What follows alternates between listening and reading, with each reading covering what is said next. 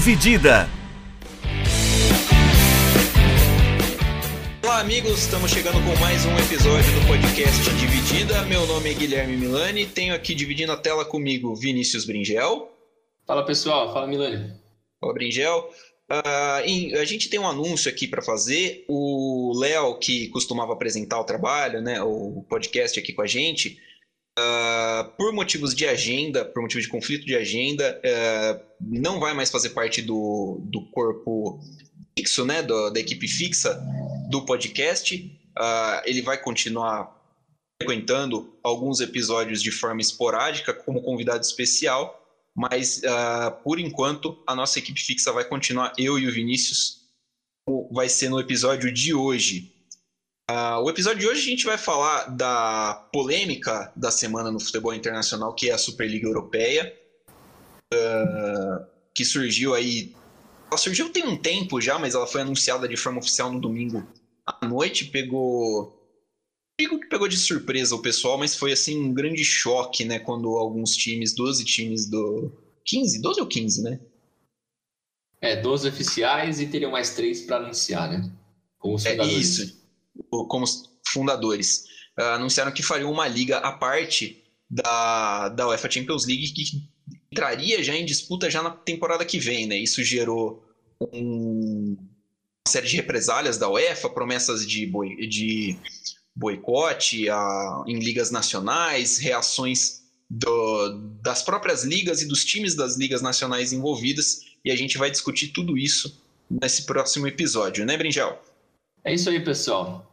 É, eu acho que eu vou dar uma explicada aqui para quem não acompanhou muito bem o que foi essa, essa bomba durante essa semana, né? A notícia saiu na, no domingo à noite de que a Superliga Europeia estava para ser formada. Ela foi anunciada oficialmente, né, e iria começar em agosto do, desse ano, com seis times ingleses, Arsenal, Chelsea, Liverpool, City, United e Tottenham, três times espanhóis, o Atlético de Madrid, o Barcelona e o Real Madrid, três times italianos, a Internazionale, a Juve e o Milan, mais três equipes que ainda seriam anunciadas, e essas 15 seriam as equipes formadoras, as fundadoras da liga, e ainda teriam mais cinco equipes que, por méritos em relação a competições dos anos anteriores, seriam classificadas para a competição.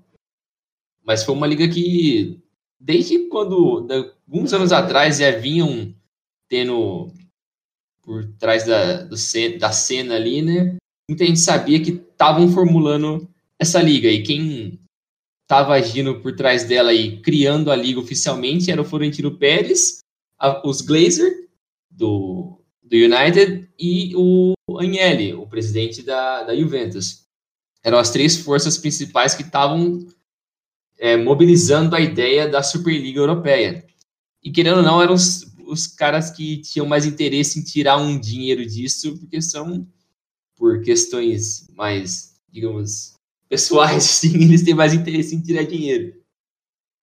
Mas a liga basicamente era isso, não, a gente não tinha totalmente todos os detalhes do que seria e de como aconteceria a liga, porque ainda estava numa fase inicial, mas eles decidiram anunciar mesmo com a temporada europeia ainda acontecendo.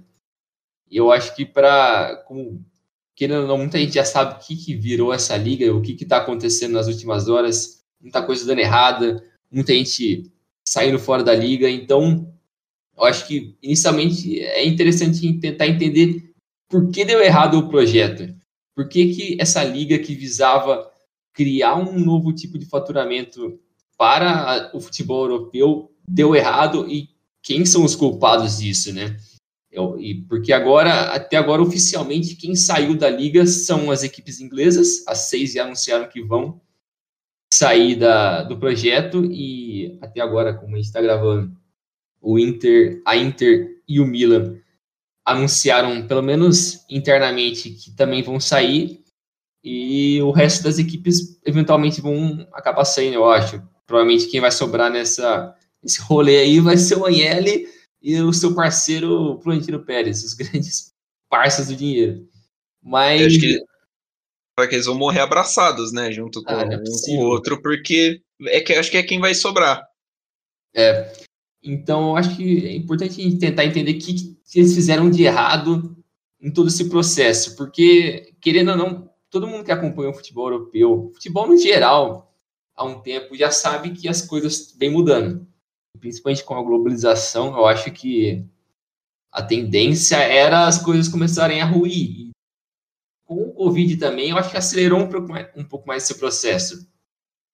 Mas é, eu acho que eles colocaram um pouco pés, os pés pelas mãos ali e foram um pouco errado na, na, na, approach deles aí, na forma como eles trataram todo o sistema do futebol europeu e como o torcedor iria é, lidar com isso, como os técnicos, os jogadores iam abraçar essa ideia ou não. Porque os, quem basicamente foi atrás disso, lidou com isso até agora, foram os donos, né? Não foram mais ninguém, porque técnicos não sabiam disso, tanto que desde ontem, quando tem os jogos na, na Premier League, os jogos que aconteceram, Jürgen Klopp não sabia direito o que fazer, o Guardiola, o Tuchel, então ficou tudo muito confuso para eles para dar uma opinião muito mais concreta. Então eu acho que eles se equivocaram de diversas formas, esses caras, mas eu acho que o principal foi a forma como eles menosprezaram a magnitude do futebol e como a estrutura do futebol depende um do outro.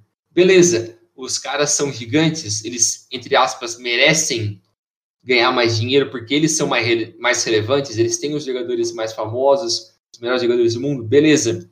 Mas você não joga sozinho, você tem mais outras 200 equipes atrás de você que fazem toda uma engrenagem girar. Então, eu acho que foi um pouco de ingenuidade deles achar que tudo seria tão fácil assim, né?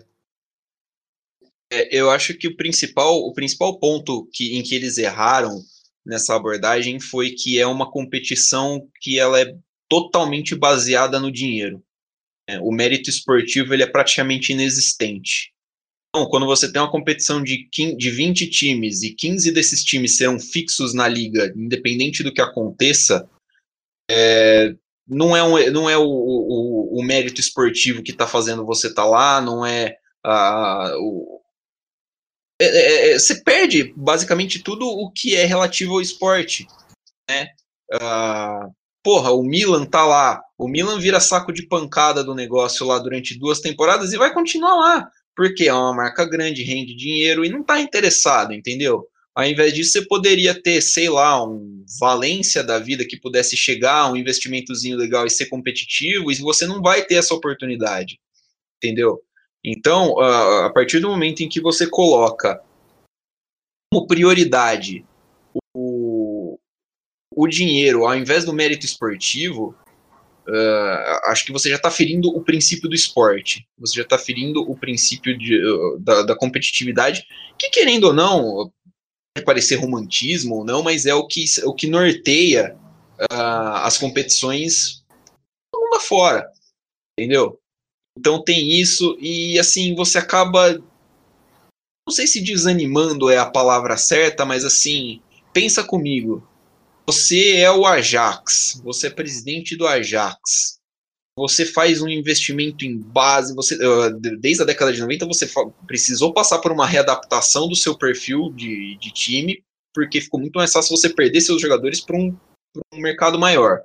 Então você, agora que você está atingindo o ápice desse seu redesenho do, do, projeto, que você revela jogadores de qualidade, consegue vender para trazer jogadores e montar um esquema para ser competitivo de certa forma na Europa, e de repente os caras criam o clube do Bolinha e você fica como? Entendeu? Não tem, o Ajax praticamente não teria, não, não tem o um incentivo de ir lá e jogar. Se o Ajax não tem incentivo de ir lá e jogar, por que, que o time que vende jogador pro Ajax, na base vai ter incentivo de ir lá. Você vai matando aos poucos a cadeia do futebol. Você vai tirando dinheiro, obviamente, do Ajax, vai tirando dinheiro desse resto de cadeia, e o time da segunda divisão holandesa, que pode ser um time da terceira divisão inglesa, um time da segunda divisão da Alemanha, e um por um vai caindo, vai caindo, vai caindo, e a gente vai ver uh, muitos desses times simplesmente sumirem. Por quê? porque você tem a ganância de quem está no topo de querer sempre mais dinheiro. Né? A gente vai falar, acho um pouco da entrevista do, do Florentino Pérez, que falou que os caras vão quebrar. Não, a pandemia atingiu a gente de uma forma muito muito pesada. E aí o, o Rummenigge, que é, de, que é presidente do Bayern de Munique, falou assim, os caras só têm um débito desse tamanho porque eles basicamente são incompetentes. Gastando é. mais do que eles arrecadam há muito tempo, uma hora a conta chega. Chegou com a pandemia. Só que isso não justifica que você você venha tente destruir a pirâmide do futebol em prol do puro e simples lucro, né? Que é, é. o que aconteceu nessa nessa nessa Superliga. E aí a gente contou que acho que o principal salvador, os principais salvadores, né, dessa dessa, dessa questão foram os torcedores ingleses, né? Eles são muito apegados aos clubes, à história dos clubes, a tudo que eles representam dentro das suas comunidades. E aí, uh, inúmeros protestos da torcida do Liverpool, da torcida do Chelsea, da torcida do Arsenal, da torcida do Manchester, uh, dos Manchester né, e do Tottenham, fizeram com que os times percebessem que essa era uma má ideia. Essa é. era uma ideia que não ia ter como sustentar uh, durante um tempo, durante muito tempo, e por isso que acho que começou esse derretimento dois dias depois do anúncio da liga. Eu acho que isso aí que você falou da, dos, das torcidas inglesas faz muito sentido, porque por mais que eles sejam todas equipes ricas atualmente, geralmente quando você pensa em uma equipe rica, tem um certo distanciamento entre o torcedor de verdade daquela equipe e o torcedor fake ali, assim. Porque, por exemplo, muita gente diz, eu nunca fui, né? Mas muita gente diz, quando você vai num Bernabéu, você nunca encontra o torcedor de verdade do real ali, você encontra o turista. Porque você. Porque é um clube tão grande que o torcedor de real, real de verdade que torce pelo time faz, sei lá, 50, 60 anos, ele está tão distante da realidade da equipe, a equipe não conversa mais com ele. É diferente das equipes inglesas. Por mais que eles tenham tanto dinheiro, elas são tão tradicionais, tão ligadas à, à cultura do seu povo, da, do bairro ali, que nem Londres. Londres tem, sei lá, 10 milhões de equipes só numa, numa cidade. Mas você sabe que um bairro ali, uma região, ela é tão conectada com alguma equipe, com Arsenal, com Tottenham, com, com Chelsea, que você, você se identifica ali, você encontra pessoas que são torcedores de verdade ali. E a partir do momento que você tenta criar esse recorte do tempo e você dá um mérito para eles que não existe, você acaba distorcendo totalmente o fundamento da estrutura do futebol. E um negócio que sempre que me preocupou bastante quando eu a notícia disso era como os países menores iam sofrer a consequência disso. E como os clubes menores desses grandes países iam sofrer as consequências disso. E você pensa, um cara que joga na Sérvia, cara, o investimento que vai ter no futebol da Sérvia vai ser muito menor daqui para frente, se existisse uma Superliga. Então, como você acha que um, um dos, sei lá, um time médio da Sérvia vai conseguir formar um talento que pode eventualmente ser vendido para um Tottenham, para um Arsenal daqui, daqui uns 5, 10 anos? Não vai ter investimento. Esse cara que tem um talento ali na Sérvia, ele nunca vai chegar a ser jogador, porque ele não vai ter investimento no talento dele. Então, todas essas estruturas iniciais que são básicas para você gerar um, uma qualidade de futebol, nunca vão existir. Você vai quebrar esse sistema completamente.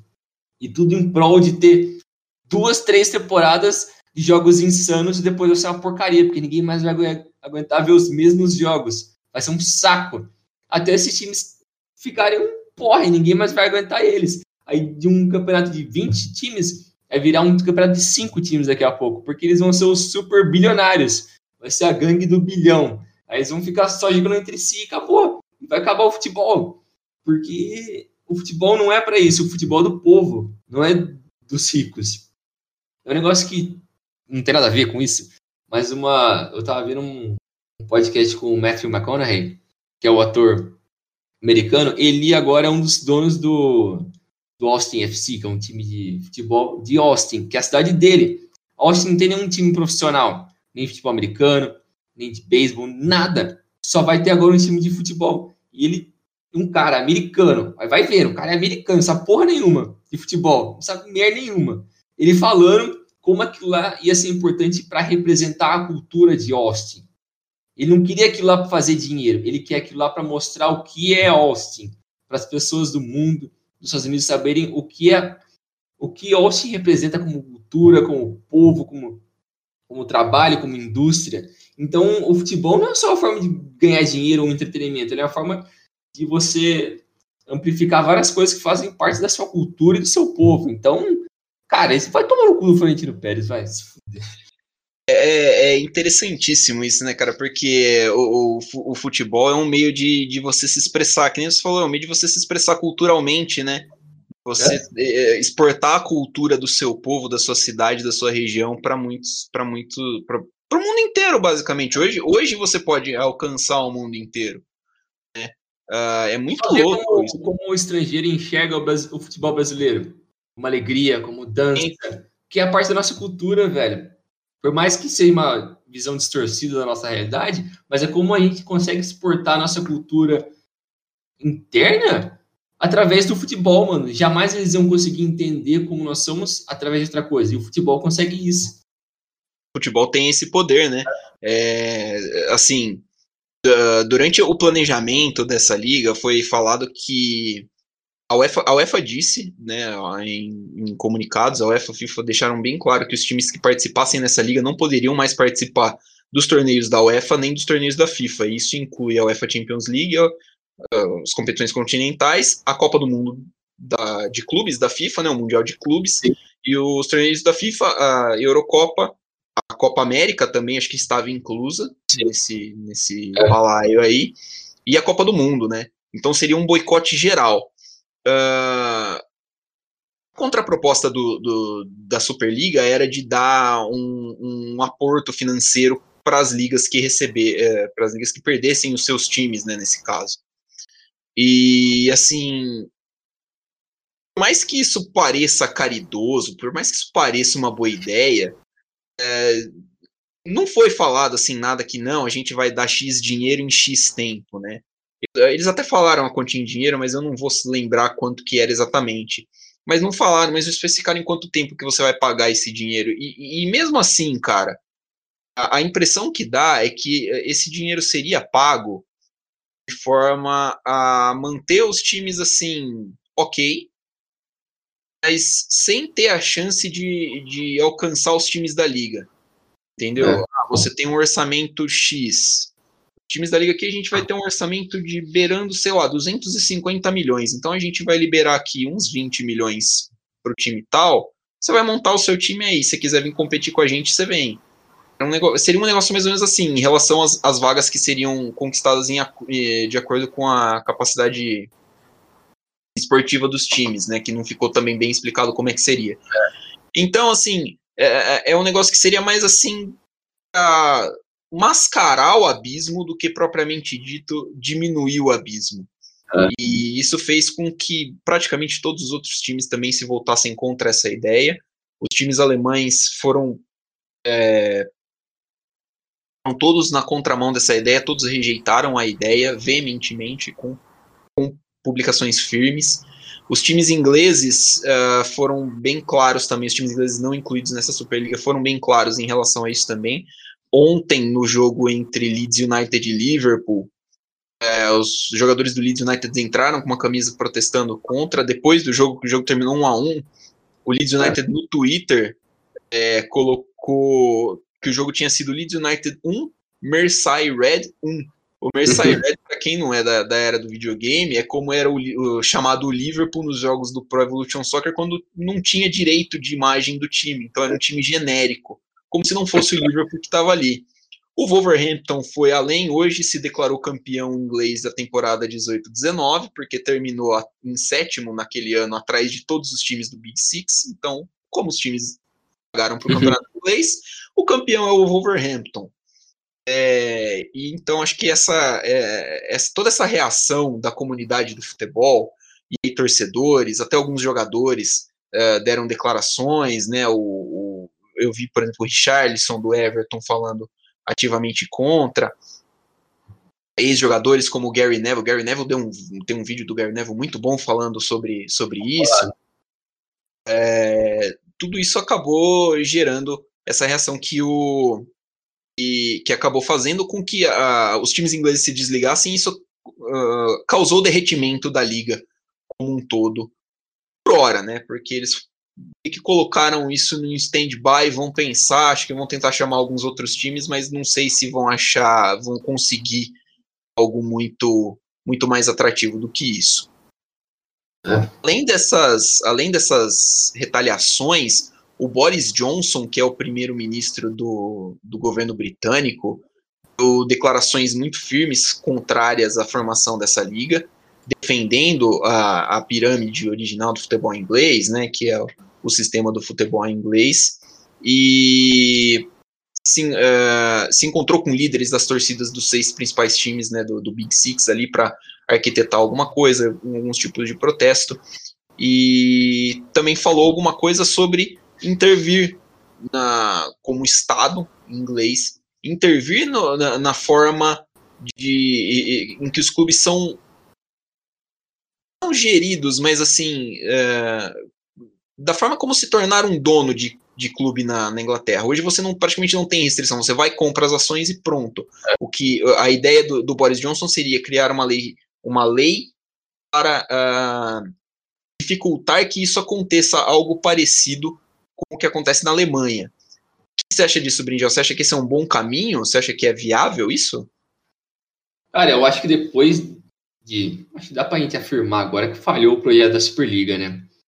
Mas eu acho que é, eles eventualmente vão ter que tomar alguma decisão mais cedo possível para é, impedir os clubes que no futuro próximo eles façam algo parecido com isso. Eu não sei exatamente se, sei lá, não consigo ter uma opinião concreta se eu acho que o Estado deveria intervir nisso.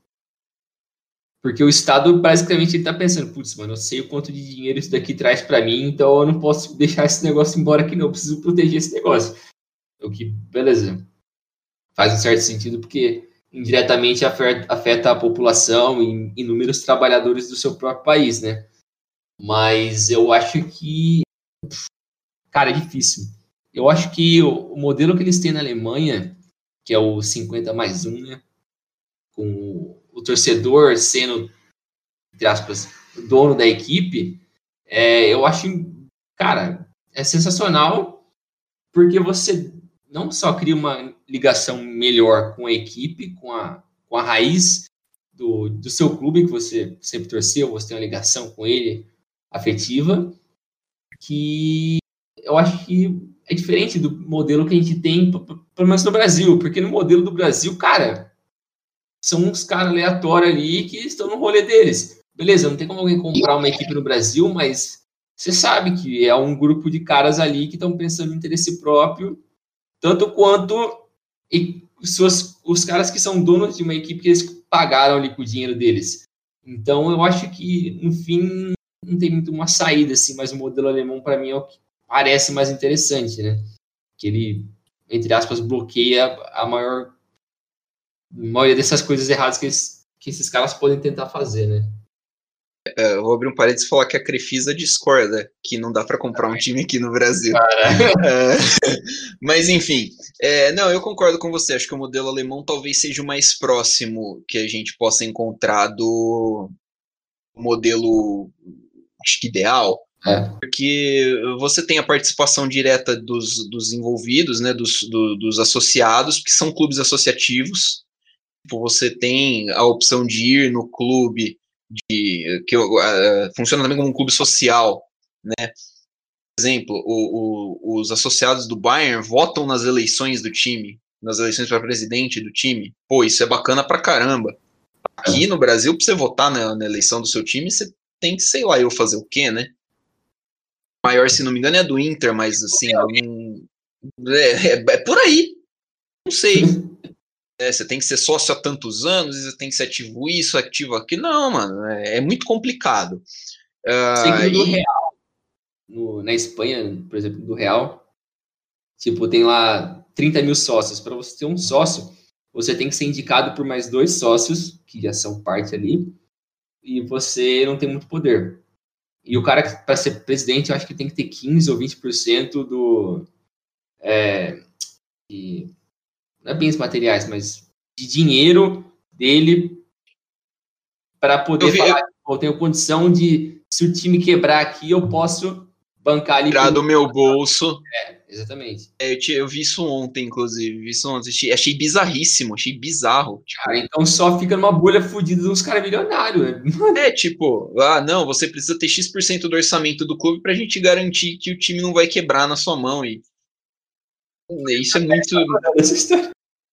É bizarríssimo. É, então, eu, não, eu não sei se um, uma intervenção estatal propriamente dita como essa do Boris Johnson seria o ideal. Talvez uma, uma intervenção na FA, na, na, na Associação de Futebol do país. Acho que seria o mais correto, que é, afinal de contas, é o órgão que governa uh, as equipes de futebol ali. É, talvez ali teria ter uma legislação mais firme em relação a isso. Mas eu acho que o, é. o principal de tudo é que teria que ter mais participação popular. Né? Que você, você falou muito bem, o futebol é do povo, né? O futebol pertence ao povo. O povo é. pertence ao, ao, futebol também, afinal de contas, é, é, é, chega, chega num ponto em que tudo se mistura, né? O, comunidade, o time, muitos lugares é assim. Então acho que precisa, a, a, o torcedor precisa ser ouvido nessa parte, porque ele é o principal interessado, porque ele não está ali pelo lucro e muitas vezes ele não está ali nem pelo resultado. Ele está ali pelo time, ele está ali pelo, pelo que o time representa, porque ele se sente representado por aquilo. Né? Então acho que seria seria o ideal a gente ter uh, tanto no, nos nos boards dos times, né, nas direções dos times, uma, a, a, pelo menos uma comitiva de torcedores podendo podendo dar a sua opinião de forma mais a, a, ser mais ouvido, né, de forma mais, mais significativa. É, eu acho que depois de toda essa treta aí, eu acho que eles vão começar a olhar para a estrutura dos clubes de uma forma diferente. Como eles tomam, como eles tomam decisões, como eles olham para as equipes, eu acho que eles vão começar a pensar melhor nisso tudo porque eu acho que essa, essa situação toda vai criar tanto aprendizado para o mundo do futebol, porque eu acho que agora é uma hora de mudar tudo. Então, é, eu acho que vai ter muita coisa para mudar aí. E... A, gente espera, a gente espera que gere bastante aprendizado, né? Sim. Sim. É, mas uma pessoa que eu acho, duas pessoas que eu acho que, três pessoas que eu acho que nunca vão aprender são os caras chamados Florentino Pérez, o André Agnelli e o Ed Woodward, que são os três caras que estavam liderando o projeto da Superliga, né?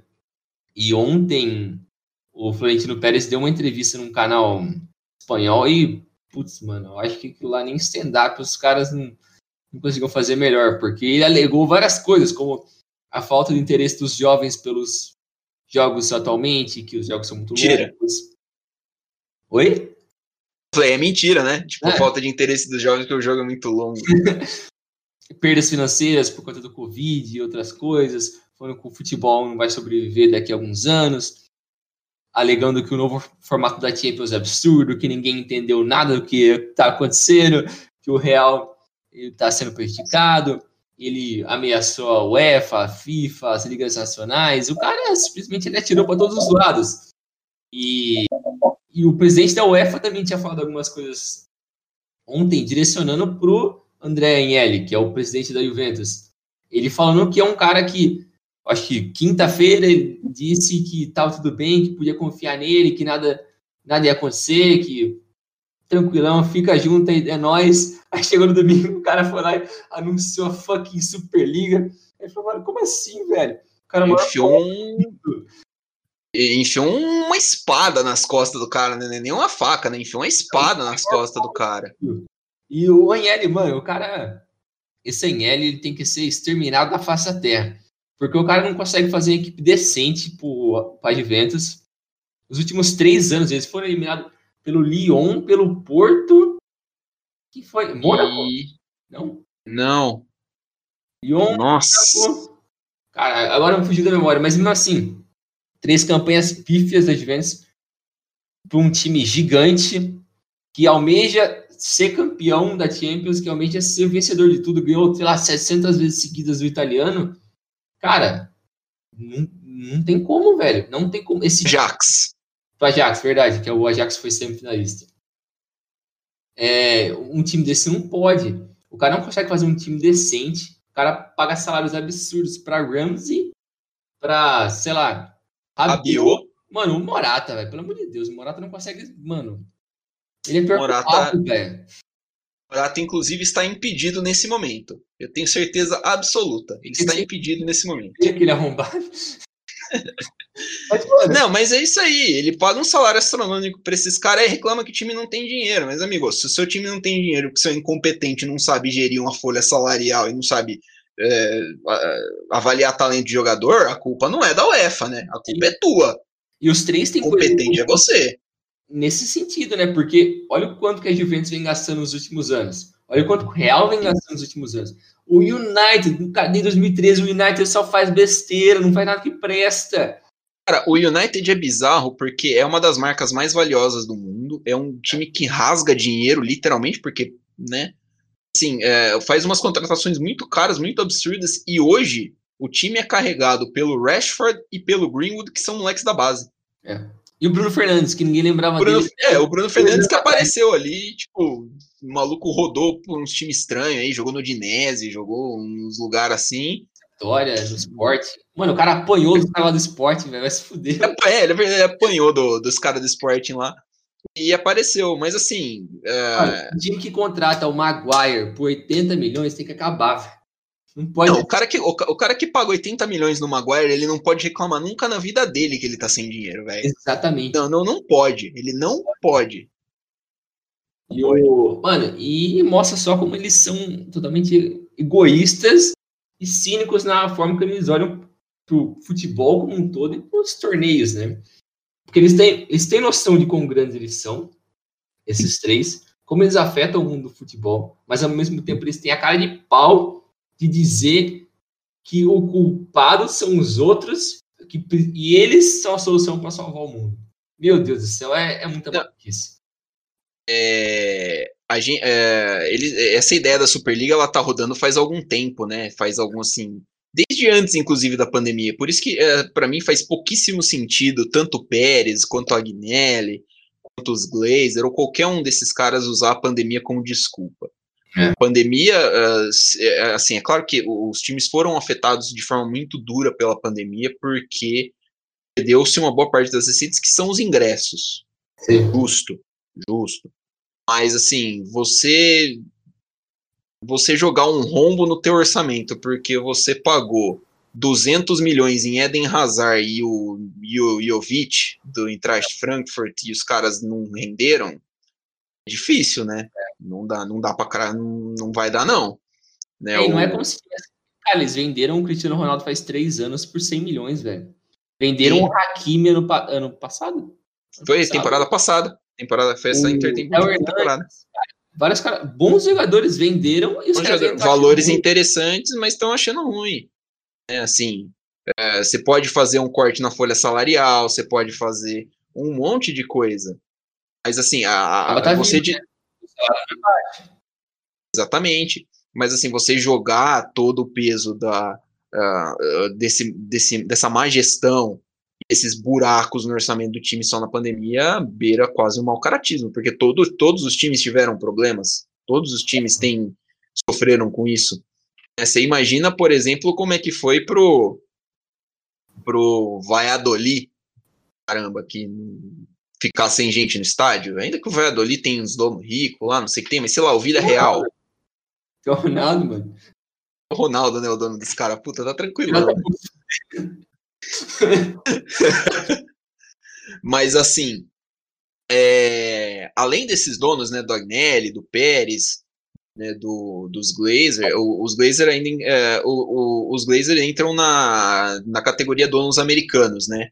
São eles o, os donos do Liverpool, que eu não vou me lembrar o nome, e o dono do Arsenal, que é o Stan Kroenke. Todos esses americanos e apoiaram essa ideia da Superliga. E um dos, um dos argumentos interessantes que a gente. Uh, interessantes entre aspas, né? Que é. se usava para defender a Superliga é para criar uma liga de elite, né? O, o, top do top do futebol, mais ou menos como a NBA e outras ligas americanas. Uh, essa Superliga, eu vejo ela como uma clara forma de, de americanizar o esporte, americanizar o futebol, tentar trazer para o futebol uma cultura que, que é muito diferente, que é a do esporte americano. Até por isso, acho que os donos americanos dos times tiveram essa facilidade de entrar nessa Sim. marca furada aí. Você é, acha que, que tem sentido isso, Bringel? É, é mais ou menos isso mesmo? É uma ideia disso? Você acha que funcionaria? Não funcionaria? É porque a forma que, tipo, faz um certo sentido olhar para essa Superliga como uma americanização do futebol, pensando na forma de, dos, de como as ligas americanas funcionam, que é uma forma de maximizar os lucros, ver as equipes como ativos, como elas têm porcentagem de um torneio como um todo. Então, por exemplo, nas ligas americanas você tem um, sei lá, um Boston Red Sox, que é de beisebol, ele representa X% da liga. Então, se alguém quiser comprar alguma equipe, ele não vai conseguir entrar ali, ele não vai conseguir um acesso, ele vai ter que comprar aquela porcentagem da liga. Ele vai ter que comprar um ativo que faz parte daquela equipe. E aquilo lá, com o tempo, valoriza como qualquer ação. Então, isso, para quem visa lucro e dinheiro, pô, é perfeito. O Florentino pensa, ah, meu Deus, é isso que eu queria, tio. É nóis, vacilão. Era isso que ele sempre sonhou, mano. Fazer mais dinheiro sem porra nenhuma. Porque dá pra você ficar sentado ali, ficar em último na Superliga, o valor da sua equipe vai continuar evoluindo, você vai continuar fazendo muito dinheiro, e é basicamente isso que eles querem. Porque um dos principais problemas, é, e depois dá pra gente analisar também comparativo, né, como funcionam as ligas americanas e também o que eles estão pensando disso, né? Mas eu acho que um dos principais problemas das ligas americanas, que é um tópico que a gente to tocou com o Pedro né, no episódio passado, foi é como tem alguns donos que eles, eles entendem isso, como funcio funcionam esses ativos. Eles sabem que eles não precisam se importar com o esporte, eles estão cagando para o atleta, para o torcedor, para vencer ou perder. Não vai mudar nada na vida deles. O valor da equipe dele vai continuar evoluindo, ele não vai precisar fazer nada, e isso para ele é o que interessa ele vai continuar tendo algo ali que é super seguro e vai estar tá super valorizando mais do que qualquer investimento que ele possa ter. E no futebol, isso, mais que é, a ideia deles é um pouco mais diferente, mas é diferente da Superliga, né? Eu acho que é diferente num sentido completamente abstrato, porque não tem como funcionar um sistema de franquias no futebol. O futebol envolve o mundo inteiro nas ligas americanas não tem como você comprar um jogador. Ah, eu gosto do cara da, do Lakers. Ela fala, ah, vem aqui, Lebron, pagar 10 bilhões aqui, pô, tira o seu contrato. Não tem como, velho. É troca. Ou é troca ou acaba o salário, o cara vem como free agent. Você quer um cara novo? Ou você troca, ou você espera ele draftar. É simples, não tem como. Isso é um sistema feito para você não desbalancear a liga. E por mais que você tenha donos horríveis, como a maioria deles são, você ainda consegue draftar um bom jogador, ele fica 4, 5 anos aí numa equipe merda, depois ele vai para uma equipe boa, porque ele vai querer competir. E isso é, é simplesmente um fluxo que é assim que as ligas americanas funcionam. É chato pra gente? Muito provavelmente sim, porque a gente quer ver algo mudando, a gente quer a equipe X enfrentando a Y, aí ano que vem enfrentando outra, e mudando as coisas. E no futebol, trazer isso eu acho que acaba tirando toda. Você acaba ferindo a história e a cultura de muita gente que trabalhou muito duro e fez muita parte dessa história. Uh, eu concordo com isso que você falou, viu, Brinjal? Eu acho que o contexto das ligas americanas, as ligas americanas, elas funcionam num contexto muito, muito específico para elas.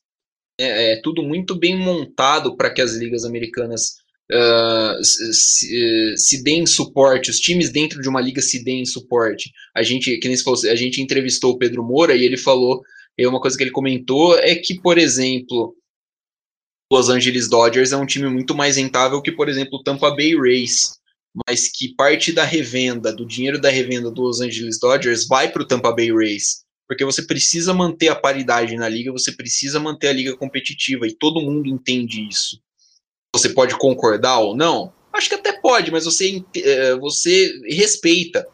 Entendeu? Você entende e respeita. Agora, essa divisão, por exemplo, do, do, do da revenda igualitária para todo mundo, ou pelo menos de uma de forma fracionada para todo mundo, é algo justamente que existe em todas as ligas, assim como o teto salarial, que acho que só não existe na MLB, o é. teto salarial e esse tipo de coisa, e é justamente uh, o que a Superliga não quer fazer. Porque se for para fazer isso entre a Superliga, você poderia fazer isso dentro do seu campeonato nacional. E você fortalecendo o seu produto interno, você obviamente cria mais competitividade e aumenta as chances é, de um time do seu país, ou do seu time mesmo, né? Puxa vida. Uh, você acha que não é interessante para um Real Madrid ter, um time, ter uma liga mais competitiva dentro da Espanha? É, seria, porque assim, você teria mais motivação para, por exemplo, pegar um Sporting Giron, para você pegar um Zaragoza da vida e não passar o trator como se fosse um time de amador da Série D, né, meu? É, e pro torcedor também isso é diferente, né, cara? Porque pensar, ah, é o jogo do Real, que é meu time de coração. Putz, eu vou ver contra o Rijon, que eu sei que vai bater de 7 a 0, ou será que da, se for uma equipe competitiva o Rijon, eu posso, putz, será que eles podem ganhar da gente? Putz, será que pode ser um empate? Pô, se empatar vai atrapalhar a gente a chegar na Champions.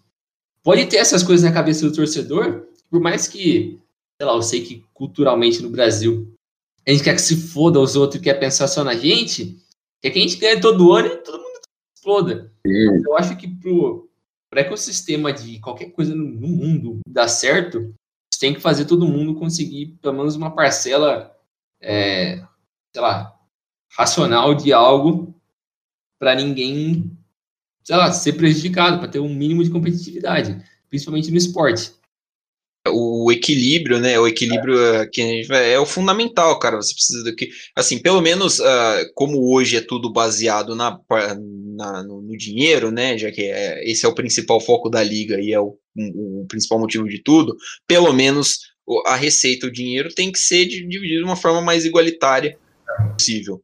Agora, uh, o quanto que tem culpa a UEFA nesse tipo de situação? porque assim, é um movimento de certa forma rebelde em relação ao que a UEFA apresentava, apresenta, né, na UEFA Champions League, porque o, o comunicado deixa muito claro que, que os clubes são contra uh, as, uh, o controle da UEFA, a forma como a UEFA está controlando o futebol europeu no momento. Então, o, quanto, o quanto que a UEFA não é mocinha nesse caso, o quanto que cabe de culpa nela e o quanto que é, por exemplo, exagero dos outros desses times que estão criando essa liga, entre aspas, pirata? Eu acho que todo mundo tem sua parcela de culpa ali, né? Não é porque os Florentino Pérez, o Agnelli, o Ed Woodward, esse pessoal saiu, vai saindo como vilão, que o resto é tudo bonzinho. A UEFA tem sua parcela de culpa. Eles são super corruptos há muito tempo. A FIFA nem se falha. Todo mundo sabe inúmeros problemas que eles já se envolveram. E, e por mais que beleza, todo mundo estava do lado deles nesse, nessa situação, porque eles sabem que o, o, dano a longo prazo de ficar com a Superliga é muito maior do que ficar com a, UE, com a UEFA ou com a FIFA ou com a Comebol, ou com qualquer um desses caras aí. Que não são boas pessoas, ninguém, ninguém pode se enganar com isso. Mas eu acho que a, UEFA deixou, pelo menos eu tenho uma opinião assim de que a UEFA começou a deixar isso chegar numa nesse ponto a partir do momento que ela tentou abraçar uma globalização com as mudanças da, da Copa dos Campeões no, no início da, dos anos 50, 60? É 60, né? No início dos anos 70, aí depois a mudança que teve em 90, 93, acho, de 92 para 93, por aí, né? Depois teve 97 de novo, que eles expandiram. As expansões, depois, se não me engano, teve mais uma no começo dos anos 2000, não teve? 2003, algo assim. Então, coisa assim. essas mudanças que eu entendo o propósito delas, que é dar mais oportunidade para mais equipes. Você criar mais pessoas que podem disputar com os melhores. Isso é sempre incrível, é sempre bom você dar oportunidade para as pessoas. Mas tem que ter um certo mérito e, uma, e equilibrar as coisas.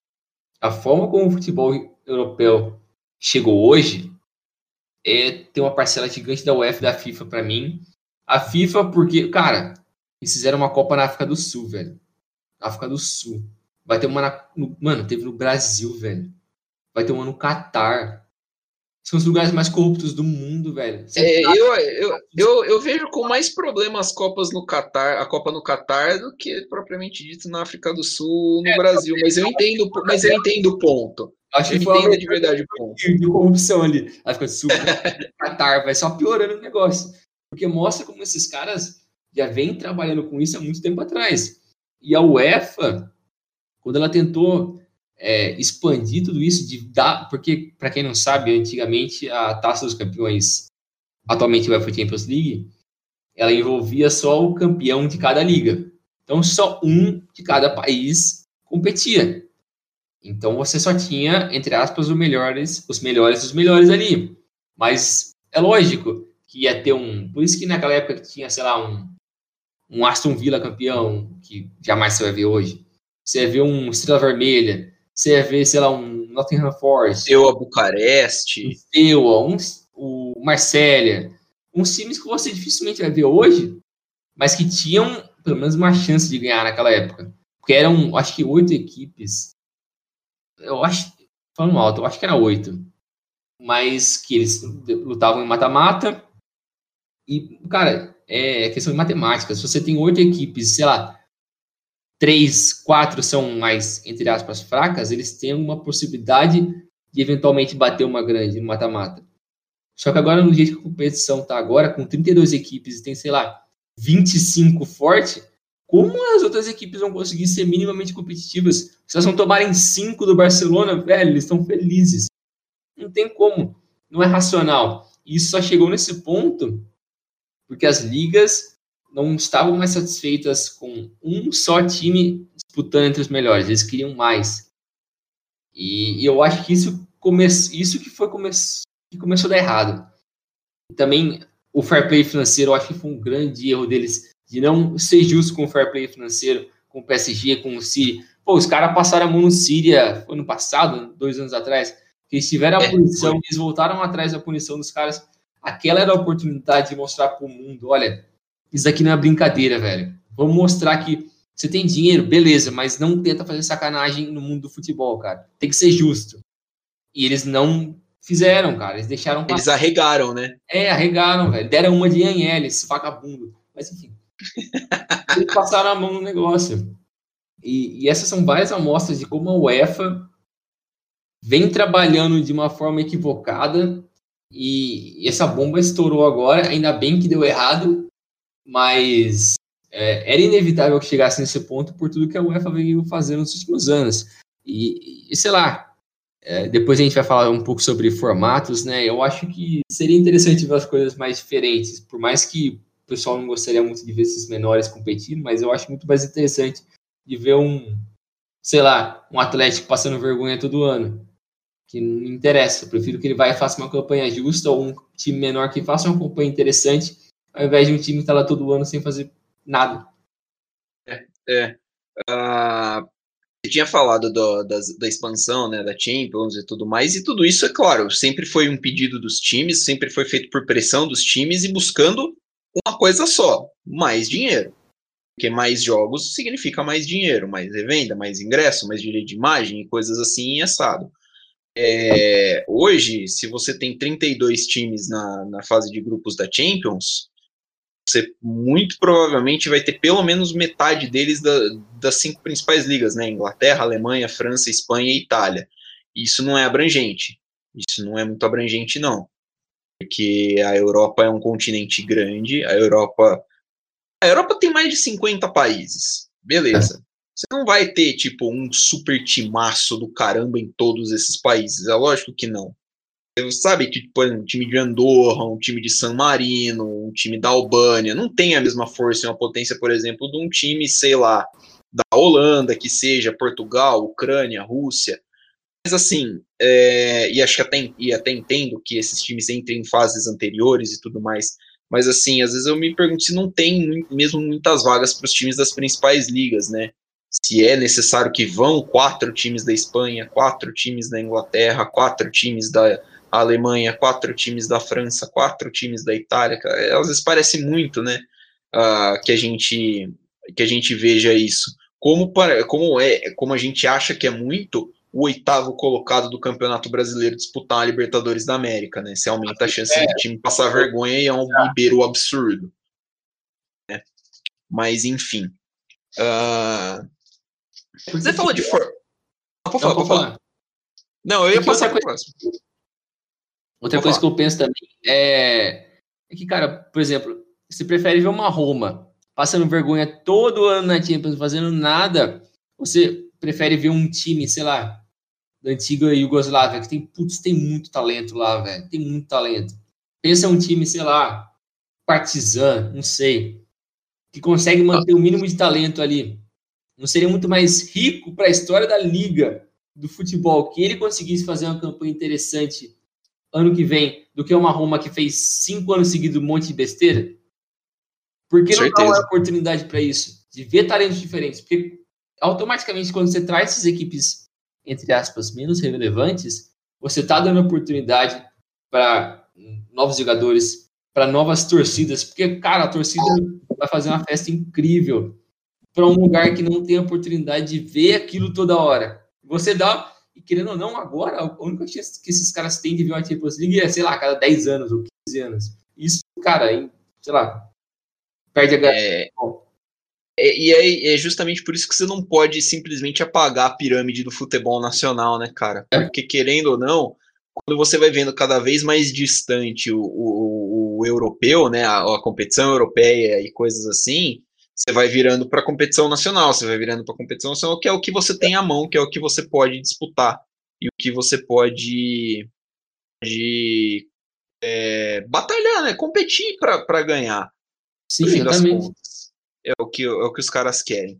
Você falou dos formatos, a, a Champions mudou, né? A Champions vai mudar a partir de 2024, vão entrar mais quatro times na primeira fase, que acho que não vai mais ter grupos? E aí agora cada time vai fazer 10 jogos, cinco em casa, cinco fora.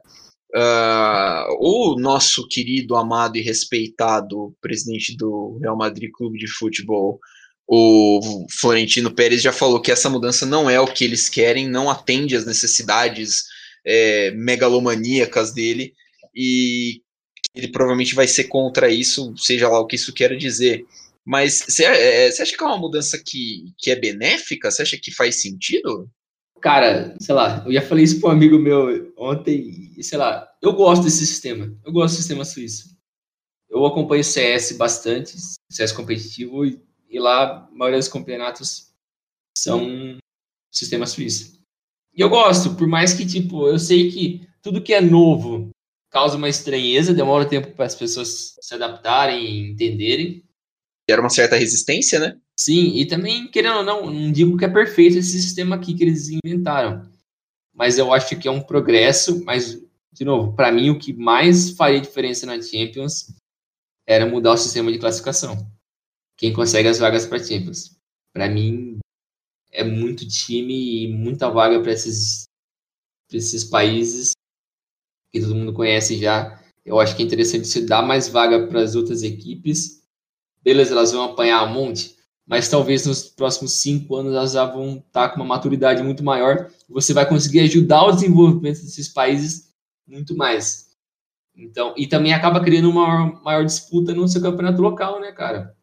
Porque se você tem quatro vagas e tem quatro times grandes, porra, mano, eles cagaram, mano. Sabem que vão classificar todo ano. Não tem medo. Mas se você coloca, sei lá, duas vagas, na, sei lá, na Inglaterra, putz, você sabe que os caras vão ficar em choque, porque tem que classificar. E eles vão dar muito mais valor para uma segunda competição, como a Europa League, que vai, Sim. sei lá, do terceiro para o quarto. Putz, eles vão valorizar muito mais, porque eles sabem que é muito mais difícil de você entrar nisso. Então, acho que você acaba criando muito mais coisas positivas se você minimizar isso. Mas é, não vão fazer isso porque vai mexer com muita gente com dinheiro. É, Exatamente. Mas eu, eu acho que é uma saída melhor, para mim, né? Eu, eu acho que seria uma ideia boa, só que eu acho que assim, você teria que ter um contraponto de, de um fomento, mesmo que financeiro, para melhorar a competitividade da liga, né? Assim, Sim. também se ganha o mesmo time conseguidas vezes, você acaba criando uma, uma, uma, distância entre esse time que vai receber esse dinheiro, por exemplo, da competição europeia, e o resto do time, dos times que não. Então, acho que uh, uma melhor distribuição de renda entre as, eh, entre as competições nacionais mesmo, entre para as federações, para as federações distribuírem entre o campeonato também é, é necessário. É, eu confesso que eu não conheço esse sistema suíço, não sei como é que funciona, vi a explicação, né? Que os times vão jogar baseados mais ou menos no ranking. Eu gosto muito do sistema atual da Champions, não vou negar que eu gosto bastante, acho que é muito. Ele é, funciona bem para o que ele é proposto, basicamente.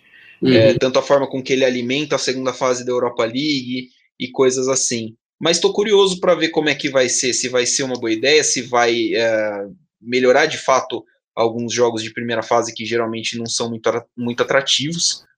E se no futuro eles vão continuar com essa ideia ou se vão, sei lá, se arrepender em dois ou três anos. Mas assim, o certo é que deve gerar mais dinheiro para os times, porque são mais jogos, né?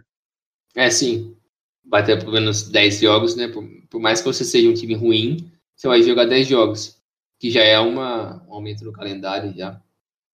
Mas sei lá, cara, aí entra também um pouco naquele debate do que a gente sempre teve aqui no Brasil, que era do ah, o Campeonato Brasileiro tem que ser mata-mata, tem que ser pontos corridos, sei que tem. Cara, eu acho que quando você nesses tipos de campeonatos que tem uma disparidade muito maior, mata-mata é perfeito, velho, porque você consegue criar o revés. E para a história do futebol, é, mano, é sensacional você ver um time pequeno ganhando um time grande. Lógico que o time grande ia ficar puto, mas a culpa é dele. Ele tem dinheiro e tem o tempo para fazer um time bom, se ele perdeu o problema é dele. É, é isso, né? Você tem a vantagem, teoricamente, a vantagem financeira, a vantagem esportiva, mas assim, dentro do campo, isso não entra, né? Tipo, não, não, não conta na hora de fazer o gol. Aí eh, o mata-mata ele tem esse, ele tem esse ponto da emoção, né? ele acaba valendo, não valendo assim, mas ele acaba se, trazendo o, o, o, componente de emoção de uma forma mais forte, né? É, eu acho que seria importante isso. É, que nem você falou, é, distribuir melhor os valores, as receitas, mexer nas vagas. Eu acho que a criação daquela terceira liga europeia, como o nome mesmo, é... é Conference League, Europa Conference League. Eu acho que é super bacana. É, eu, eu gostaria de ver o, a volta da Recopa, que é a Copa dos Cup, Winners Cup, né? É, o Copa dos Campeões de Copa, né? É, é que acabou em 99, que era uma competição entre o campeão das Copas Nacionais. Então, o campeão da Copa da Inglaterra, o campeão da Copa da Alemanha, o campeão da Copa da Espanha. Cada um deles se enfrentava. E eu acho que, cara, e era um torneio mata-mata.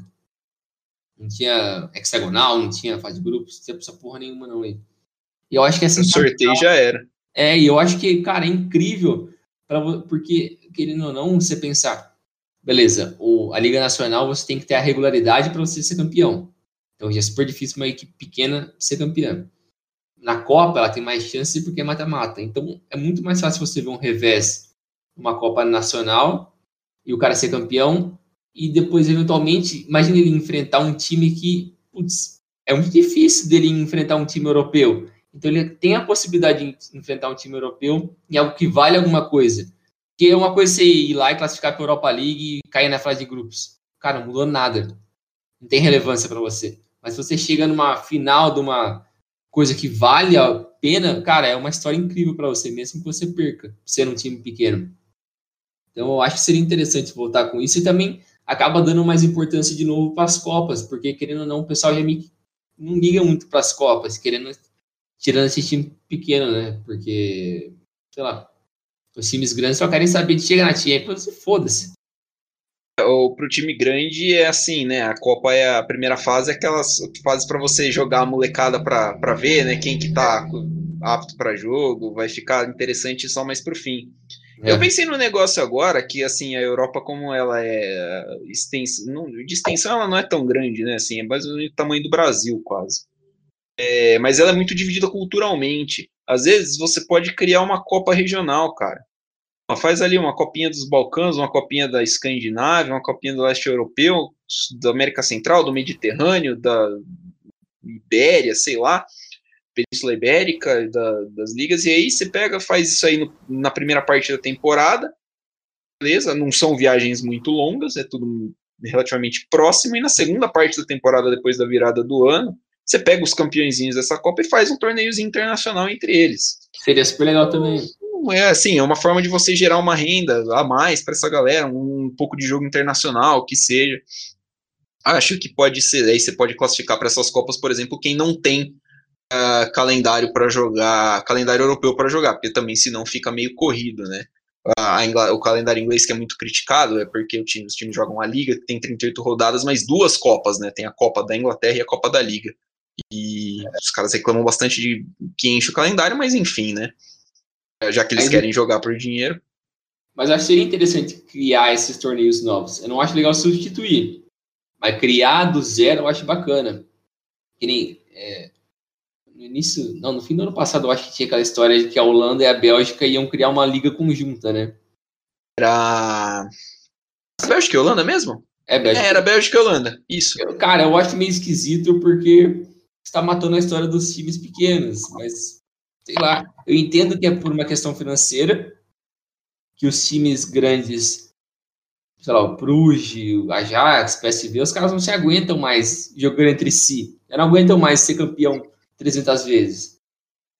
Mas eu acho que, sei lá, é meio que uma mini Superliga. Eu acho, eu acho que é uma alternativa válida, porque provavelmente Holanda e Bélgica já bateram no teto de desenvolvimento devido à limitação do país, né? É um país pequeno, são países pequenos, o, o dinheiro também é meio limitado. Mas, assim, de, de forma. Se você conseguir criar uma estrutura de forma que você tenha, sei lá, a primeira divisão entre os dois países, e aí uma segunda divisão em cada país para que a estrutura do país se mantenha de certa forma intacta, cara, eu vou achar, eu vou achar interessante eu acho que é uma ideia que pode dar certo. Aí você fala, ah, cai, sei lá, o pior holandês e o pior belga, independente do, é, da posição no geral. Pode ser que dê certo, aí, ou pode ser também que eles decidam que não, não vai não vai para frente. Uh, se isso for o futuro, você acha que uma liga dos, dos times mais ricos e mais poderosos é, chega a ser inevitável? Difícil dizer que não, um né? pouquinho? Porque assim, né, a primeira, a primeira ameaça já, já, já pintou, né? Assim, eu duvido muito é. que daqui a alguns anos a gente não ouça falar disso de novo, né? Acho que a UEFA, a UEFA não, a FIFA tentando fazer aquele Mundial de Clubes com 700 equipes, que, querendo ou não, é uma outra tentativa de fazer mais dinheiro e vai ser um saco, porque não tem espaço no calendário. Então, cara, eu acho que é inevitável cada vez mais eles tentarem criar coisas novas ou substituir coisas para gerar mais renda e com mais jogos desnecessários. É, eu, essa, essa Copa do Mundo da FIFA aí de, de, times é uma ideia, é a tentativa da FIFA de fazer uma Champions League, né? Porque tá lotando de europeu, de time que uma disparidade muito grande com o resto dos competidores. E e assim, é, é, vai tornar praticamente impossível um time não europeu ganhar esse mundial. É, sei lá, eu acho que é legal, é legal, porque você vai ver os times da América do Sul pegando os europeus, que a gente sempre quis ver. Mas, cara, você tem que ter pelo menos, sei lá, umas duas, três semanas de um calendário, porque onde você vai fazer um campeonato que vai colocar todo esse povo junto? É longe pra caralho. Não, não, é um negócio que dá para você ir espalhando pelo calendário, falar assim, ah não, pô, é, fim de semana eu vou jogar aqui em São Paulo contra não sei quem, e aí depois pega no meio de semana, tô jogando, sei lá, o Egito contra o Al-Ali. Não, não existe, não né? É. Tem que fazer um torneio numa sede, tudo. E aí é, tem que ver também. Do mundo, igual uma Copa do Mundo mesmo. Junta a galera ali umas três semanas no lugar, faz uns três jogos ali e boa, mano, valeu. Tem que ver também como vai ser o método de classificação, né? Como que seria o método de classificação, porque, assim, mesmo que você faça ele de quatro em quatro anos, só teve quatro Champions nesse, mes nesse mesmo é. período, é. né? Tipo, se você quiser meter seis europeus, você vai fazer o quê? Vai botar os vice também? Você perde, acho que você acaba também perdendo um pouquinho do, do prestígio, do né? intuito. Né? É, Para terminar, entrando aí então na fase, na fase final, você acha que isso pode afetar a América do Sul, Brasil? Essa, essa ideia? Cara, é foda, né? Porque eu acho que de certa forma o Brasil está caminhando para isso. Não, não em termos de criar uma liga nova, mas ele já está empurrando toda a questão financeira e o poder para um grupo seleto. Porque o, o principalmente os estaduais não tem mais relevância. Não adianta, cara. Não, você pode amar essa merda. Não tem mais relevância. E não tem mais como você criar competitividade em algo que o poder, o abismo financeiro das equipes é muito grande. E a parte que também atrapalha isso no Brasil é que o país é muito grande, velho, territorialmente. Então, cara, é muito foda você tentar criar algo das equipes menores, sendo que todo mundo, mano, você tem que viajar 2 mil quilômetros. Coisa pra caralho, velho. É desgastante. Então. Lembro, lembro de um, de um, um episódio de podcast que eu vi que tem um time da, da região Nordeste. O, o cara reclamou, porque estava, se não me engano, estava jogando a Série D ou a Série C. E. Acho que a Série D foi jogado no mesmo grupo com o time do Acre. E o cara reclamou assim: pra gente não compensa, porque eu tenho que viajar para São Paulo para ir para o Acre ou para Brasília para ir para o Acre, porque não tem voo direto daqui para lá. Compensa eu pegar um time de São Paulo que eu estou gastando muito menos, é menos desgastante. A, a, nossa própria infraestrutura já não favorece, né? É, é tanto que, tipo, é, sempre teve aquele boato, de, uma ideia né, de criar uma Super Libertadores, né? Com os times da América do Norte. Eu acharia o máximo. Só que essa questão do território é muito difícil, cara. Porque você trazer uns caras lá da puta que pariu para fazer um jogo aqui, ah, é improvável, mano. O Seattle Sounders pegando o, o Nacional aqui em Montevidéu. Olha que maravilha. Um dia de viagem, pô. Não faz, sei lá, é, esportivamente seria interessante? Seria, mas, cara, a não ser que você faça igual a gente tava falando dessa Super Copa do Mundo aí. Juntar a galera ali um mês ali fazer, porque não tem como. É muito longe. E até a infraestrutura dos, da Libertadores que a gente tem aqui agora já é ruim, porque às vezes a gente tem que pegar, sei lá, um avião para Colômbia, depois sete horas de busão, uma montanha, lá, uma puta que pariu, pra chegar numa cidade pequena. Um lugar que não tem oxigênio, velho, que os caras tá morrendo, não consegue jogar a bola direito. Mano! Só na América... Umas alpacas no fundo do campo, assim, né? Mano, só na América do Sul um negócio desse. Mas. Ah. Cara, sei lá, acho que é inevitável alguma coisa parecida, mas sempre vai esbarrar na incompetência dos nossos dirigentes, porque os caras são muito cabeçudos. Porque o tanto que a, a Globo já tentou empurrar para isso acontecer, cara, é, é, inexplicável, assim, porque eles sempre pagam mais para Corinthians e Flamengo por conta da torcida. O Flamengo, tirando os últimos, sei lá, cinco anos, só fez merda, velho. Fez dinheiro no rabo, olha o Corinthians, cara. O cara não consegue pagar marmita, velho. Não faz sentido. Um time que foi super campeão nessa década, numa situação dessa, é inexplicável, mano. É muita incompetência. Parece que você faz propósito, sabe? Assim, a gente falou uns episódios atrás aí do, do time da década, a gente citou o Corinthians, né? O Corinthians foi campeão, pô, três vezes campeão brasileiro, Libertadores, Mundial, Recopa, um monte de campeonato paulista. Mas, assim, é, é muito estranho que um time que tenha tudo isso de premiação, sempre ganha muito dinheiro de, de direito de imagem e tudo mais, viva com problema financeiro. Porra, é salário atrasado, é, é e deve isso, e deve aquilo, e não consegue contratar jogador. Fala assim, cara, pelo amor de Deus, né? Falta essa organização.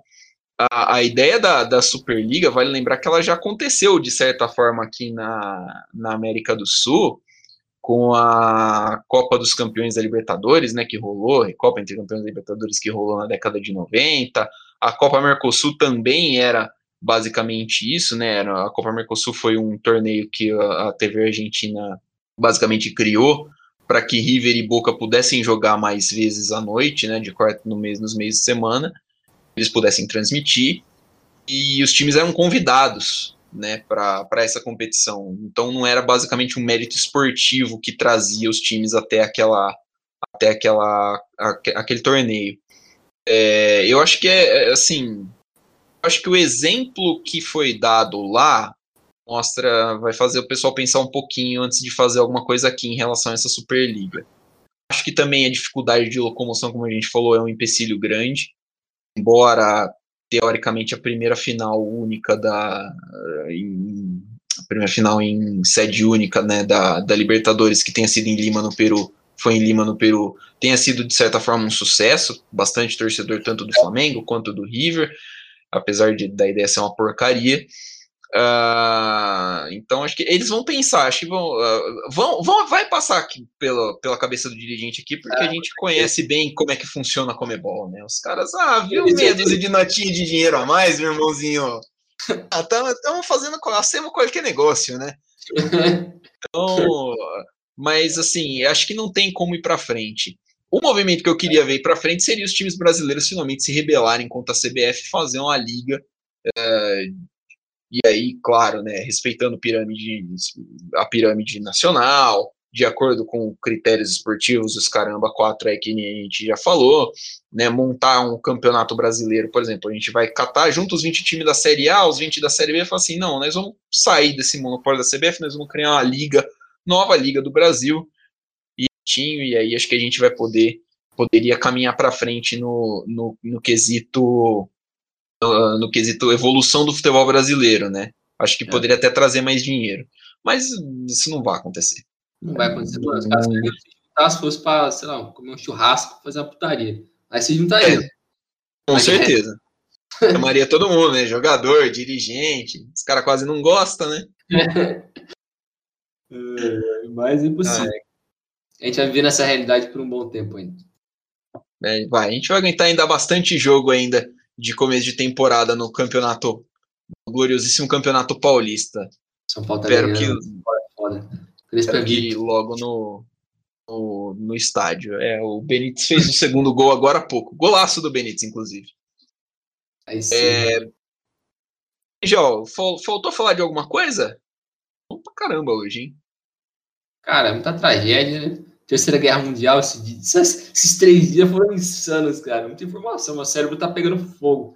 Caraca, acho que aconteceu mais esses três, mais coisas nesses três dias aqui do que deve ter acontecido, sei lá, no último mês de futebol, tranquilamente. Com é, certeza. O negócio foi muito frenético, foi muito louco, as coisas acontecendo muito rápido, cara. Acho que a gente não esqueceu de nada, né? Falamos acho mal de todo mundo. Vai tomar no cu, Florentino Pérez. Em L também. Valeu, pessoal. O, o Kroenke também, né? O Kroenke também, os Glazer também. Vai, vai todo mundo, né? Vai todo mundo se ferrar. É isso aí. Valeu, Brinjal. Valeu, Milani. Valeu, pessoal. Até a próxima. Então, valeu, pessoal. Essa foi mais uma edição do podcast Dividida. A gente volta no próximo episódio trazendo mais novidades ou algum outro tema de relevância do momento. Valeu, aquele abraço, é nóis. Valeu, falou.